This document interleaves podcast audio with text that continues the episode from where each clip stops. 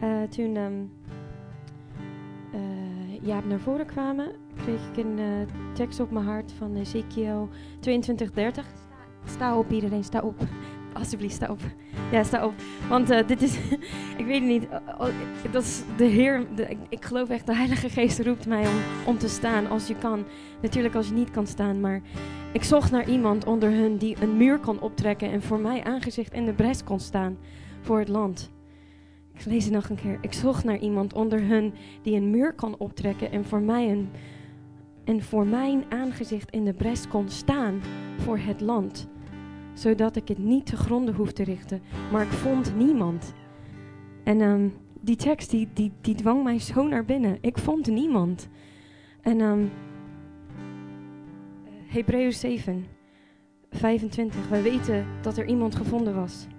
Daarom kan Jezus ook volkomen zalig maken wie door hem tot God gaan, omdat hij altijd leeft om voor hun te pleiten. Daarom kan hij ook volkomen zalig maken wie door hem tot God gaan, omdat hij altijd leeft om voor hun te pleiten. Dat is de volkoming van Ezekiels profetie. En wij mogen hem vertegenwoordigen. Wij vertegenwoordigen Jezus Christus hier op aarde om te pleiten voor het land. Hoor je dat? Hoor je dat?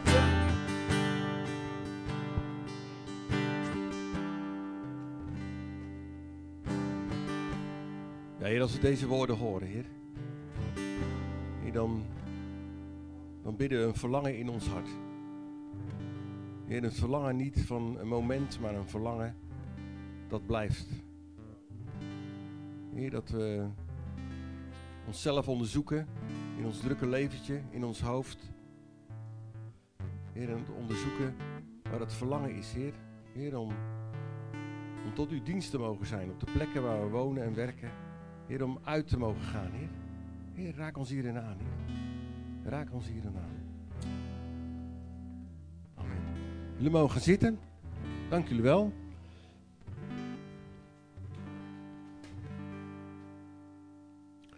Ehm, de collecte. Tigo, wil jij de mandjes eh, naar achteren brengen? Er staan. En dan eh, komen ze vanzelf naar voren. Nou, het geld geven wij ook weer aan... eh, komt er op goede plekken terecht. Jon, mag ik je vragen? Je komt eraan. Ja, het is een heel ingewikkeld tegenwoordig.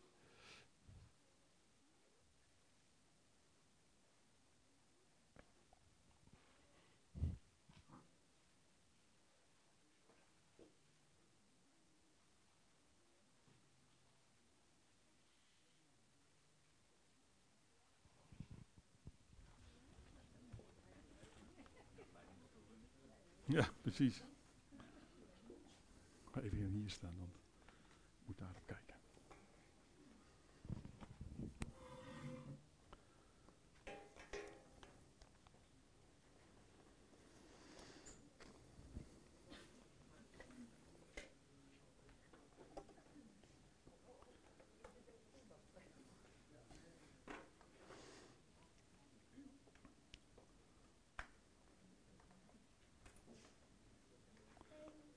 Dankjewel.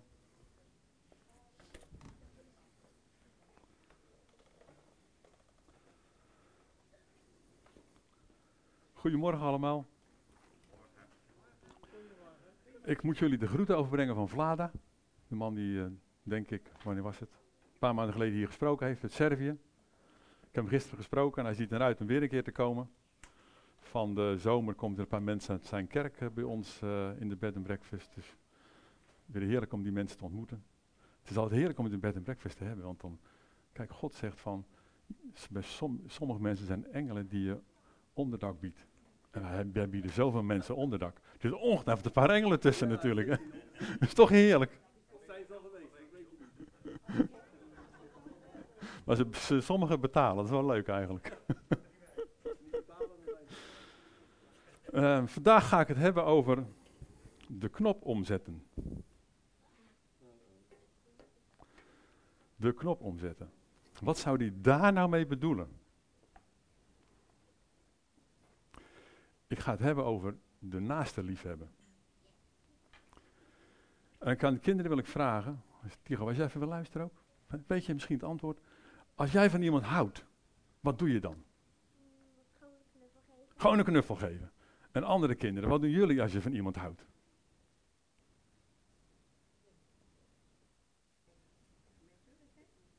Wat doe je als je van iemand houdt? Helpen, dat is heel goed.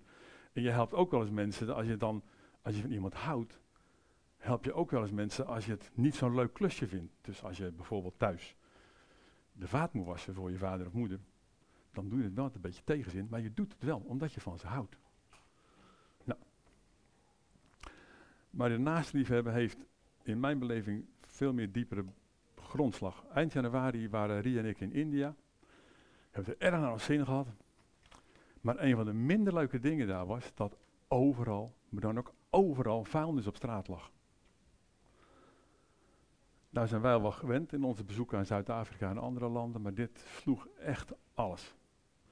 Het was soms dat het veld aan het bloeien was, zoveel plastic zakken lagen daar.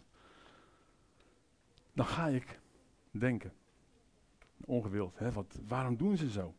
Het is toch de achterdeur uit, toeristen die komen niet meer, het is allemaal vies. Maar Savio, een man die hier ook eens geweest is, die jullie kennen van Turbocam, daar waren we op bezoek, dus vandaar dat we waren, die, uh, die zei tegen mij, daar moet ik goed over nadenken, de onderliggende reden dat mensen het vuilnis zo achterlaten op straat is dat men geen liefde voor God en elkaar heeft. De onderliggende reden dat mensen, ik ga het te echo geloof ik of niet Willem? De onderliggende reden dat mensen uh, vuilnis zo achterlaten op straat is dat men geen liefde voor God en voor elkaar heeft. Ik ga een stuk uit de Bijbel lezen die christenen hebben leren zien als de samenvatting van de wet. Want ja, er zijn natuurlijk heel veel dingen die we kunnen doen, maar het mensen liefhebben is niet een kwestie van één knop opzetten, omzetten, want bestaat die knop wel? Heb jij, heb ik een knopje van, nou ga ik van die ander houden. Nee, het is steeds opnieuw het knopje omzetten en nu ga ik het doen. Gaat de verkeerde kant op. Maar doet het niet, Ruud? Volgens mij. Misschien moet ik hem aanzetten.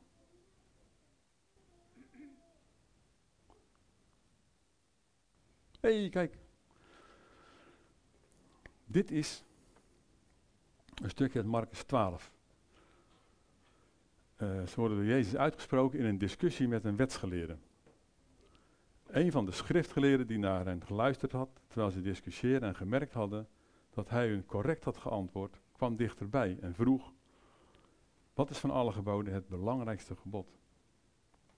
Jezus antwoordde: Het voornaamste is: Luister Israël, de Heer onze God is de enige Heer. Heb de Heer uw God lief met heel uw hart, met heel uw ziel, met heel uw verstand en met heel uw kracht. Het op één na belangrijkste gebod is dit: Heb uw naaste lief als uzelf. Er zijn geen geboden belangrijker dan deze. Wat gebeurt hier? Jezus is in discussie met een stel fariseeën, de Sadduceeën, is hij in gesprek. En zo jullie weten, probeerden ze steeds met Jezus in discussie te gaan om hem op een fout te betrappen, zodat ze hem voor het gerecht konden brengen. En de Sadduceeën waren weer voor het blok gezet, die konden niet meer, die waren helemaal uit het veld geslagen. De discussie was wat dat er gaat, wat hun aan gaat, dood. Maar een slimme fariseer, een wetgeleerde, die zag wel nieuwe punten. En die zei, wat is van alle geboden het belangrijkste gebod? Wat is voor de Joden, wat is voor ons het belangrijkste gebod? En dat heet met een Hebreeuws woord het Shema Yisrael. En dat zijn, het is een tekst uit Deuteronomium 6 vers 4. En dat is wat hier staat. Ehm, wat is het, het allerbelangrijkste gebod? En dit, dit is wat de Joden zeiden. Elke dag zeiden de Joden dit op. De Heer onze God is de enige Heer. Heb de Heere God lief met heel uw hart, met heel uw ziel, met heel uw verstand en met heel uw kracht. Waarom vroeg de wetsgeleerde dat? Hij vroeg dat. En als we even kijken naar wat er nou daarvoor plaatsvond, dan weten we dat waarom hij dat vroeg. Vlak daarvoor was Jezus bejubeld door de mensen, was hij met Paul en Pasen binnengekomen en de mensen hadden gezegd van wauw, dit is de koning. Een paar dagen daarvoor had Jezus de tempel gereinigd. Dus kortom, In de ogen van de mensen was Jezus eigenlijk op de stoel van God gaan zitten. Die had gezegd van, ik ben de koning, ik ben de baas van alles. Dus jullie bekijken het maar. En dat wilde de fariseeër uit hem trekken.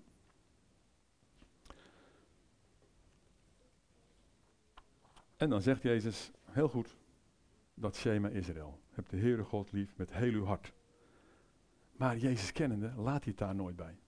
Jezus heeft van altijd weer iets, iets bijzonders, en daar kunnen we heel veel van leren. Hij heeft altijd iets bijzonders, dat hij zegt hij van, maar dit, maar dat. En dan komt hij met een statement. En dan zegt hij, Leviticus 19, vers 18, heb je naaste lief als jezelf, zegt de Heer. Ik ben de Heer, dat zegt Jezus. En dit, deze woorden, God liefhebben boven alles en daarnaast als jezelf, dat wordt het credo van Jezus genoemd. De geloofsbeleidenis die Jezus hier aan zijn volgelingen leert. Wat zegt Je Jezus eigenlijk tegen de wetsgeleerden op dat moment? Beseffen we dat? Eigenlijk zegt Jezus tegen de wetgeleerden, jij hebt God wel lief, maar je hebt je naaste niet lief.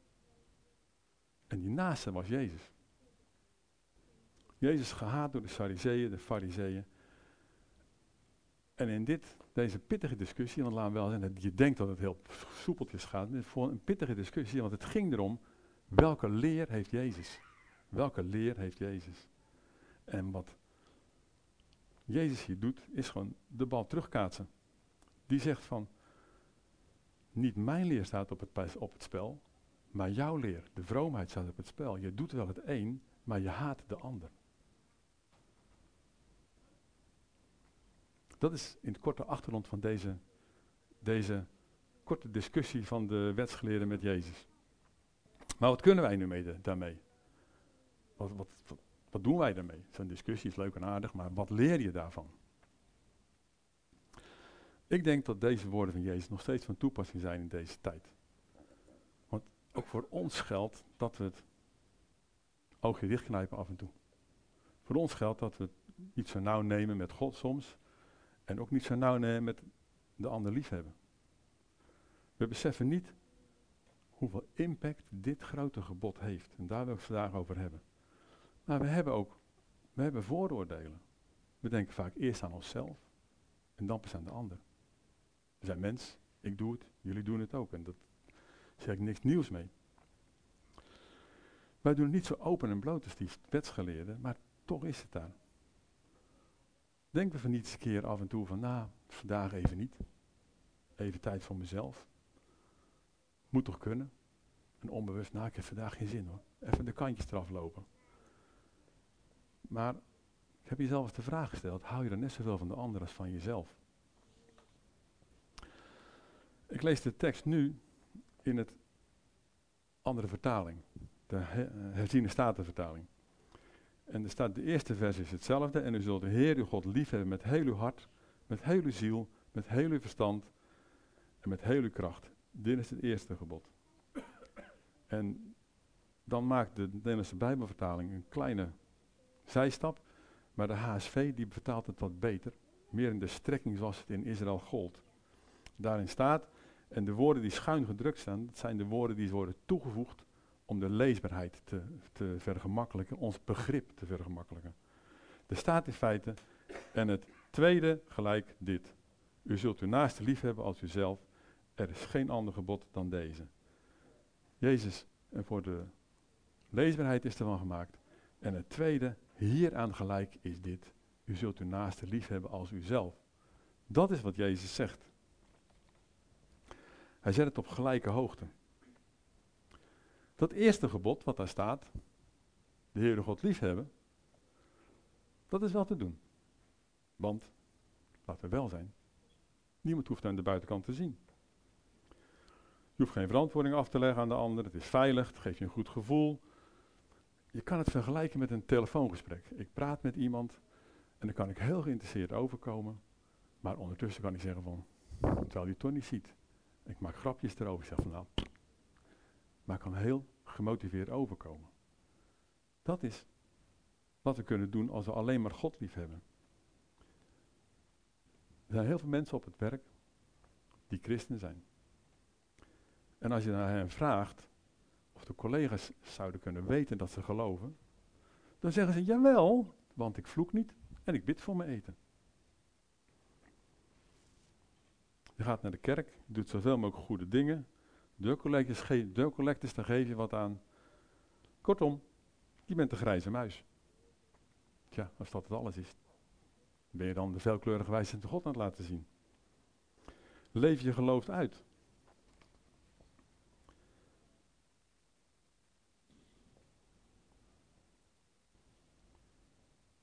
Je van je op, op aan. Als je iets zegt, doe je het dan ook. Dat is waar het om gaat. Want de tekst daarna, de regel daarna, wordt het een stuk lastiger. Daar staat iemand God liefhebben met heel je hart, met heel je ziel, heel je verstand, heel je kracht. En dan komt hij in een ander daglicht staan. Dan kan je niet meer zeggen van ja, nou ik bid voor mijn eten. Ja, nee, nee. Dan ga je jezelf vragen stellen, wat valt eronder? Hoe ver gaat het dan? Wat kan wel, wat kan niet? Het gaat je dan moeite kosten. Er staat in feite, heb God lief met alles wat je hebt. Dan gaat het niet om loze woorden te zeggen. Woorden die niet in overeenstemming met je leven zijn. Dan komt het aan op doen. Dan,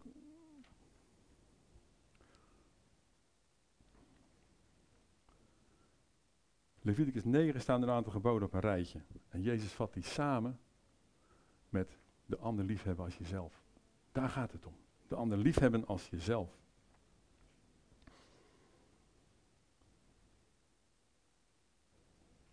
Even terug naar India. Maar laat het vuilnis liggen, omdat er geen liefde voor de ander is. Als je daarover nadenkt, zit er veel waarheid in. Als ik van de ander hou, dan laat ik toch geen vieze boel achter. En het gaat verder. Want je kunt natuurlijk doortrekken naar iets abstracts, het milieu, een fantastisch onderwerp, kan je heel lang over praten, van alles nog wat doen. Maar ik wil doortrekken de andere kant op. Want dat andere is lekker onpersoonlijk. Het milieu, ja, dat doen we wel. Maar je kunt het ook persoonlijk maken. Je kunt kijken naar je eigen leven. Met deze woorden van Jezus in gedachten. God liefhebben met alles wat je hebt en de ander liefhebben als jezelf. Kijk naar je eigen handel en wandel. Wat doe je zo dagelijks? Laat jouw levenshouding zien dat je van God houdt. Is God dan zichtbaar? Neem je verantwoording. En waar bestaat dat dan? Neem jij je verantwoording in het, dit geheel? Dit credo van, van Jezus, dat waar het om draait. God liefhebben met alles, de ander liefhebben als jezelf. Ik heb me de afgelopen weken verbaasd over Feyenoord-fans. Echt. 18 jaar is de, de club geweest van net niet. Een tweede plaats in de eredivisie werd een paar jaar geleden gevierd van als zijn dat een overwinning was. Ik denk dat de meesten van ons weten dat de wedstrijd tegen Excelsior nog niet echt een wedstrijd was waar ze trots op waren. Maar wat zeiden ze? Daar ging het om. Wat zeiden ze? Wat zeiden de Feyenoord supporters? Zij zeiden, weten we het nog? Wij moeten onze verantwoording nemen. En ruim voor aanvangstijd van de wedstrijd stonden ze weer bij het veld de spelersbus, de spelersbus toe te juichen. Ruim voor aanvangstijd van de, de trainingsperiodes stonden ze weer langs de rand van het veld. Op de dag zelf, dat was een week later, of twee weken later, uh, zat ik weer op de fiets naar de kerk. Ik ging naar mijn kerk, hun ging naar hun kerk. Rood-witte shirts op de fiets om 9 uur s ochtends. Om een wedstrijd te zien die om half drie begint.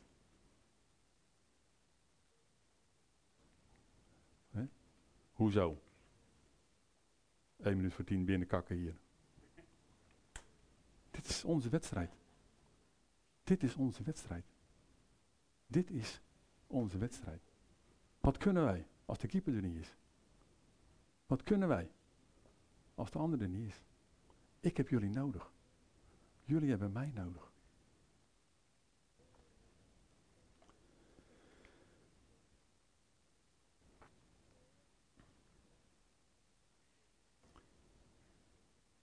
Verantwoording nemen bestaat voornamelijk uit het er zijn. Waar ik mee begon. Gewoon die knopjes omzetten. Al die kleine knopjes. Niet één knopje van dat is veel te groot. Dat kan ik niet. Dat kunnen jullie niet. Verantwoording nemen bestaat voornamelijk uit het er zijn. Dingen doen. Aan de wijze waarop je doet, zien de mensen dat je liefde voor ze hebt. Kan je dat niet? Dan net zoals die Indiër die het vuilnis op straat laat, heeft laten liggen. Het is niet nodig dat je het vuilnis van de hele wereld opruimt. Als gezin hebben wij veel in de bergen gewandeld. En ons motto was, ons credo was, laat ik het zo wel zeggen, maar het motto zeg ik dan een beter woord, want ik ben maar een eenvoudig mens. Ons motto was, als je de berg mee opneemt, neem je de berg mee af. Nou, dat vonden die kinderen na verloop van tijd ook. En toen begonnen ze de propjes en vuilnisblikjes die de mensen hadden neergegooid, van andere mensen mee te nemen. Toen dacht ik van nou, dat wordt een beetje te veel. Hebben we gezegd van dat je dat niet moet doen. Maar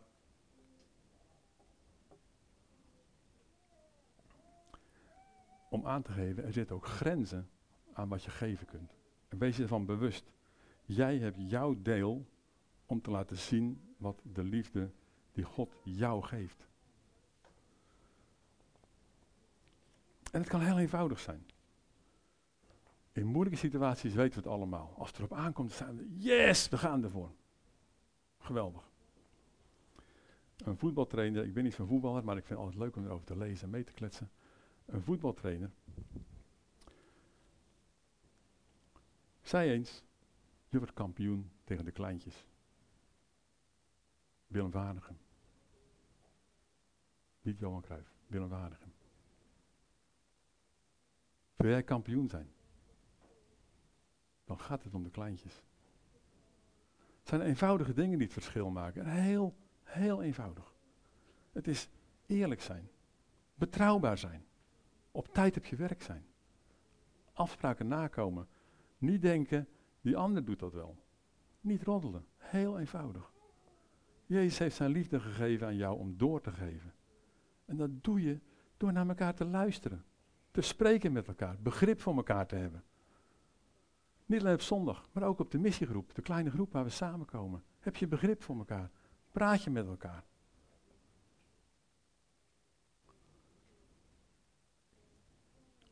Daar kun je delen wat, wat je bezighoudt. De een kan het moeilijk hebben, de ander niet. Als je weet dat de ander het moeilijk heeft, wat doe je dan? We appen wat af met elkaar. En toch kunnen we ons zo eenzaam voelen. Deze week kwam de uitslag van een onderzoek naar Instagram uh, naar, naar buiten. Mensen werden er depressief van. Alleen maar goede verhalen. Als het dan bij jou misging, dan je twijfelen aan jezelf. Fakebook, Facebook heet in het begin ook wel fakebook. Hoe eerlijk zijn wij? Een app sturen is een prachtig middel om iemand een hart onder de riem te steken. Dat vind ik echt geweldig. Soms zie ik apps erbij komen en denk ik van wauw, fantastisch. Maar het kan nooit het face-to-face gesprek, aangezicht tot aangezicht, vervangen. Ga vaker bij elkaar op de koffie. De beste avonden met vrienden die ik heb gehad, zijn avonden die min of meer spontaan tot, tot stand zijn gekomen. Echt geweldig. Gisteravond hadden we mensen op bezoek. Ik heb ervan genoten. We zouden weer samen zijn. Komen mensen op bezoek. En ik vond het geweldig. Ik heb ervan genoten. Gewoon spontaan, cadeautje van God. Heerlijk. Echt genieten. Zoek naar die cadeautjes van God. Als je tijd hebt, je ziet wat, doe het.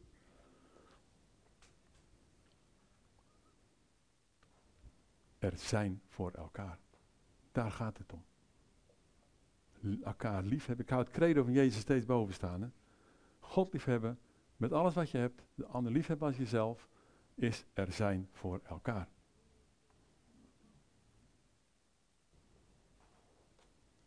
Vriendschap is geen groot ding. Het zijn miljoen kleine dingen. Daar gaat het om. In de kerk kan je collega's van elkaar worden. Je doet je werk in de kerk en het kous af. Twee jaar terug herinner ik me nog een avond die we met de groep hadden. En hebben we gesproken over, van, zijn we nou collega's van elkaar of zijn we nou vrienden van elkaar? Je kan je werk doen en je kan fantastisch doen, mooie muziek maken, je kan spreken, je kan de stoelen klaarzetten, je kan allemaal wat doen. Maar het gaat om ben je vrienden van elkaar. Jezus zegt tegen zijn discipelen, ik noem u vrienden. Ik noem u vrienden. Dat gaat verder dan collega zijn. Een vriend staat dag en nacht voor je klaar. Daar deel je je hart mee, je lief en je leed. Die ken je van haver tot God. En ik las laatst een zin, en daar vond ik, moet ik even over nadenken. Die zin was, kritiek geven is de ultieme uiting van liefde. Daar hebben we over nagedacht. Kritiek geven is de ultieme uiting van liefde. Denk daar eens over na. Kan je dat? Kan je zien dat kritiek geven een uiting van liefde is? Dat zegt iets over jou, hoe je het brengt. Dat zegt iets over mij, hoe ik het accepteer. Dat zegt iets over welk tijdstip zeg je het. In welke context zeg je het. Maar ik moest erover nadenken. Ik denk, er zit wel iets in. We vinden het leuk om gezellige dingen met elkaar te doen. Maar durven elkaar wel eens aan te spreken. Als ultieme uiting van liefde. Je moet dan eerlijk zijn, maar wel. En opbouwend zijn. Met leeftijdgenoten gaat het misschien nog wel. Maar de wereld is groter. De kerk is een verzameling van jong en oud. Weer uitdagen om ook hierin, binnen de kerk, over je grens heen te stappen. Oud en jong hebben elkaar nodig. Ik heb jullie enthousiasme nodig. Jonge mensen hebben mijn bedachtzaamheid nodig. We kunnen niet zonder elkaar. Maar weet je, ik vind het zo leuk. Hè? Gisteren had ik een gesprek op de moestuin. En daar wil ik je niet, niet ik het even over hebben. Mensen zien veel aan de manier waarop je dingen doet. Ik heb al sinds jaren en dag een moestuin. Ik denk dat dat nou tien jaar is of zo. In die richting orde van grootte. En vervolgens uh, uh, ging ik erheen de eerste jaren en ik deed gauw wat en ta ta ta ta en ik schoffelde wat. En thuis zag er prima uit, daar gaat het niet om. En soms een beetje beter, soms een beetje minder. Jaco die moet even zijn mond houden. maar over het algemeen zat de tuin er redelijk, redelijk, redelijk onkruidvrij uit. er was niet, op aan, niks, niet veel op aan te merken in mijn beleving. Maar goed.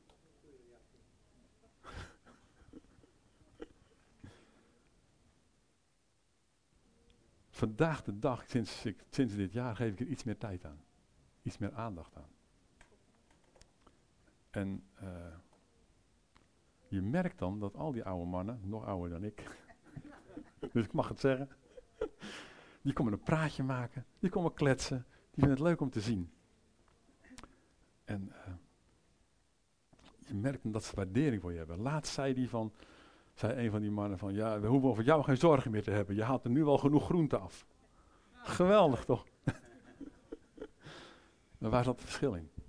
Daar gaat het net om. Het mes snijdt aan twee, twee kanten. Meer gesprekken, meer mogelijkheden om over Jezus te spreken, om een geloof te delen. En de andere kant is van, ik heb meer groente. Dat is ook leuk. Maar waar zat het verschil in? De aandacht. Dat mensen zien dat ze aandacht hebben voor wat ik aan het doen ben. In het begin was het altijd even geruis door de tuin met de schoffel en de andere helft trok ik wat grote, grote pluk uit en dat was het. Maar ze zien dat ik aandacht heb. Zien mensen dat wij aandacht voor elkaar hebben. Wij zijn elkaars, als ik het zo mag zeggen, elkaars moestuintje. Laat me de ander groeien. Met je handschoffeltje. Het onkruidje even weghalen. Beetje water geven als het een beetje droog blijft te zijn. Ik heb wat, wat tomaten en paprika plantjes die moeten binnen staan zorg je dat daar water genoeg is, dat de temperatuur goed genoeg is. Hoe zorgen we voor elkaar? Daar we over nagedacht. Aandacht maakt alles mooier. Ikea. Aandacht maakt alles mooier. Als je daden niet in overeenstemming zijn met je woorden, dan ben je gewoon domweg niet geloofwaardig. Het geloof me uit horen, ben ik het helemaal mee eens. Zonder woorden, zonder het spreken van Gods waarheid, kan het niet. We behoren Gods waarheden te spreken tegen mensen. Niet straffend, maar wel de waarheid van de liefde van God. De waarheid dat er vergeving is. De waarheid dat er genezing is. De waarheid dat God er is die een arm om je heen slaat. Dat er hoop voor de mens is. Die waarheid moeten we vertellen. Maar het kan niet, uh, het kan niet zonder woorden. Het kan echter ook niet alleen met woorden. Jacobus zegt, wat heeft het voor zin als iemand zegt te geloven, maar hij handelt er niet naar? Zou het geloof hem kunnen redden? Paulus zegt, doe werk met plezier. Dat is altijd leuk als iemand zagrijnig is in de kerk. Hé hey, je moet je werk met plezier doen, zegt Paulus.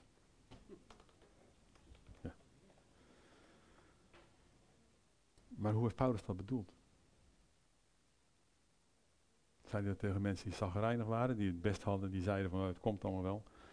Paulus zegt dit tegen slaven. Want het is zo makkelijk gezegd als iemand zagrijnig en dan lachen er allemaal om. Maar het mist de diepgang. Het gaat om de diepgang, mensen. Paulus zegt tegen slaven. Slaven, toon ontzag, respect en oprechtheid. En die slaven kende geen ATW. Met werk bedoel ik alles wat je doet. In onze beleving maken wij vaak een verschil. Hè? Dat, zijn we allemaal. Werken voor de Heer, nou dat is toch wel fantastisch. Maar uiteindelijk, God heb je overal geroepen. Of je nou parttime, fulltime, af en toe wat doet in de kerk. Het is niet beter, slechter of anders. Het is gewoon werk. God heeft ons allemaal geplaatst op de plek waar we zijn. En voor de ene is dat dat bedrijf, voor de andere is het dit bedrijf. En ik heb me gelukkig in de situatie geplaatst dat ik in de prepensioen zit. Maar het is gewoon, God heeft ons overal daar geplaatst waar hij ons wil hebben. En dan zegt Paulus, doe je werk met plezier. Overal had Paulus recht van spreken. Om het te mogen zeggen. Dat is de andere vraag. Iemand kan het wel roepen. Maar als je altijd maar als een voertuig weer rondgereden en uh, uh, dan denk je van ja, hoe zit dat nou? Nou, 2 keer in de 11. Ik noem even wat aspecten op, wat hij daaruit noemt. Paulus voelt zich gedwongen om wat dingen uit zijn eigen leven te vertellen. En wat zegt hij? Hard werken. Ik heb hard gewerkt. Ik heb gevangen gezeten. Ik heb lijfstraffen gehad. Ik ben voortdurend onderweg geweest met alle gevaren van dien. Ik heb gezwoegd, ik heb geploeterd, ik heb geen slaap gehad, ik heb geen eten gehad en nog meer. Succes. Dat is Paulus zijn werkhouding. Fantastische man, in mijn beleving een groot mens. Wat zegt hij aan het eind van deze opsomming? Want het gaat nog verder. Daar zegt hij, dus ik laat mij veel liever voorstaan op mijn zwakheid, zodat de kracht van Christus in mij zichtbaar wordt. Omdat Christus mij kracht schenkt, schep ik vreugde in mijn zwakheid, in beledigingen, nood, vervolging en ellende. In mijn zwakheid ben ik sterk. We zijn in goed gezelschap. We zijn in goed gezelschap.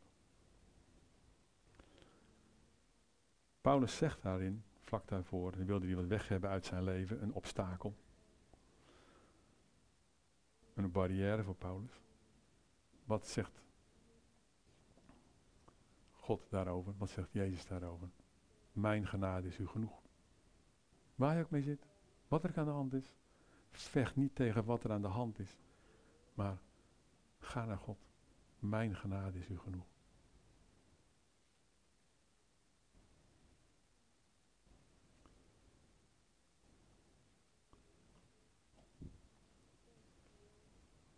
Hoeveel mensen werken hier? Loop jij de kantjes eraf? Wat ben je aan het doen? Zorg je dat je er altijd bent? Hoe is het op je werk? Die laatste kreet. Hoe geldt dat? Welke helft zet jij?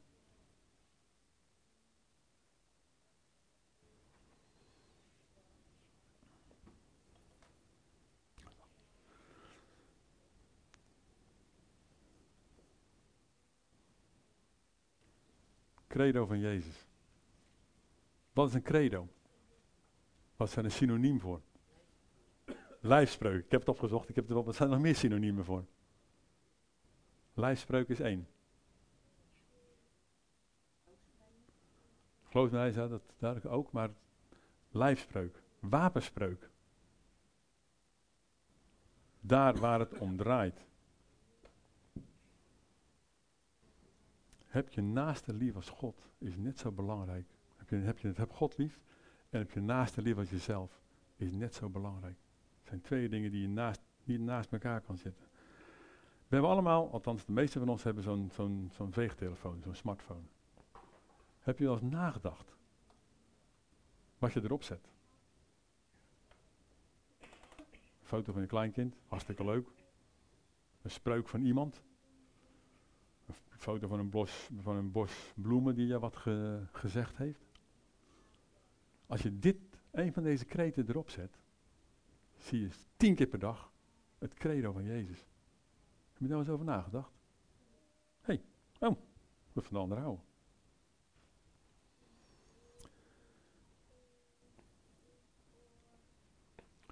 Maak die woorden belangrijk voor je. Maak een stimulans voor je om de collega, ook als die niet zo leuk is, te gaan zegenen. Om je werk goed te doen. Om in de kerk dingen goed te doen. Nog één voetballer voorbeeld, en dan stop ik daar heus mee mensen. Want Dirk Kuyt. Man is 6, 37 jaar. Ik ben trouwens geen fan van de enige club, dus hou je, dus reken mij dat niet aan. Maar uh, dat wist je al, Johan. Wat zeggen de kenners van de voetbalwereld over hem toen hij stopte met voetballen? Was het een begenadigd voetballer? Kon hij vreselijk goed voetballen? Precies. Het was een harde werker. Hoeveel Interlands heeft hij gespeeld? 104. Nou, bijna goed, Rins. de kenners, de kenners als je dat vraagt aan die mensen, wat dat heb ik gelezen, ik heb het niet gevraagd. Wat zijn de kenmerkende eigenschappen van hem? En zijn dat de kenmerkende eigenschappen van jou? Werklust en gedrevenheid. Een niet zo begenadigd voetballer, die ik ooit in een grijs nog eens een keer achter een ziekenauto gehad heb, dat is een ander verhaal. Maar uh, heeft 104 interlets, interlets gespeeld. Waardoor door werklust en gedrevenheid. Paulus zegt: Wees mijn navolgers, gelijk je Christus navolgt. En dat is de uitdaging die ik vanmorgen neerleg. Heb God lief, boven alles, met alles wat je hebt. Spreek de waarheid van God. Gruizen mij ze zuinig genoeg. God is veelkleurig. Hij heeft jou gemaakt om dit gebod tot een deel van je leven te maken.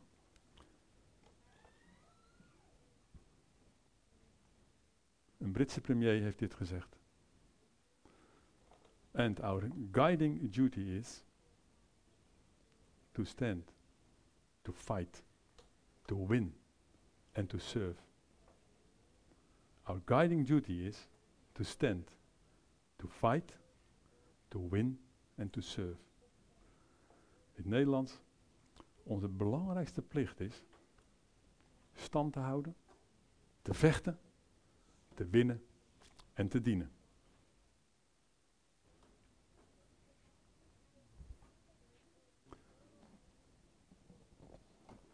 Zullen we, oh, ik ga hem af, sorry. Zullen we samen naar God gaan?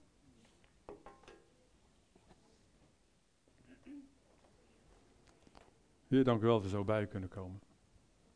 Heer, en dit, dit, dit, het credo van u. Heer, dat willen we tot een deel van ons leven maken. Ik wil het over de gemeente bidden. Heer, en als ik dan zo horen wat Jaap zegt en Regina zegt, dat ze, dan gaat het uiteindelijk om, hebben wij de ander lief? Hebben wij de ander lief? Als we geen liefde voor mensen hebben, zullen we één keer voor ze bidden. Maar de Ramadan is een hele maand. Heer, geef ons liefde, niet alleen voor moslims, want uiteindelijk zijn het mist maar een onderdeel van de mensheid. Geef ons liefde voor de heidenen om ons heen. Onze buren, onze vrienden, onze collega's. Geef ons liefde voor het werk wat we doen, zodat de oogst groot zal zijn. Wil uw naam zegenen. Amen.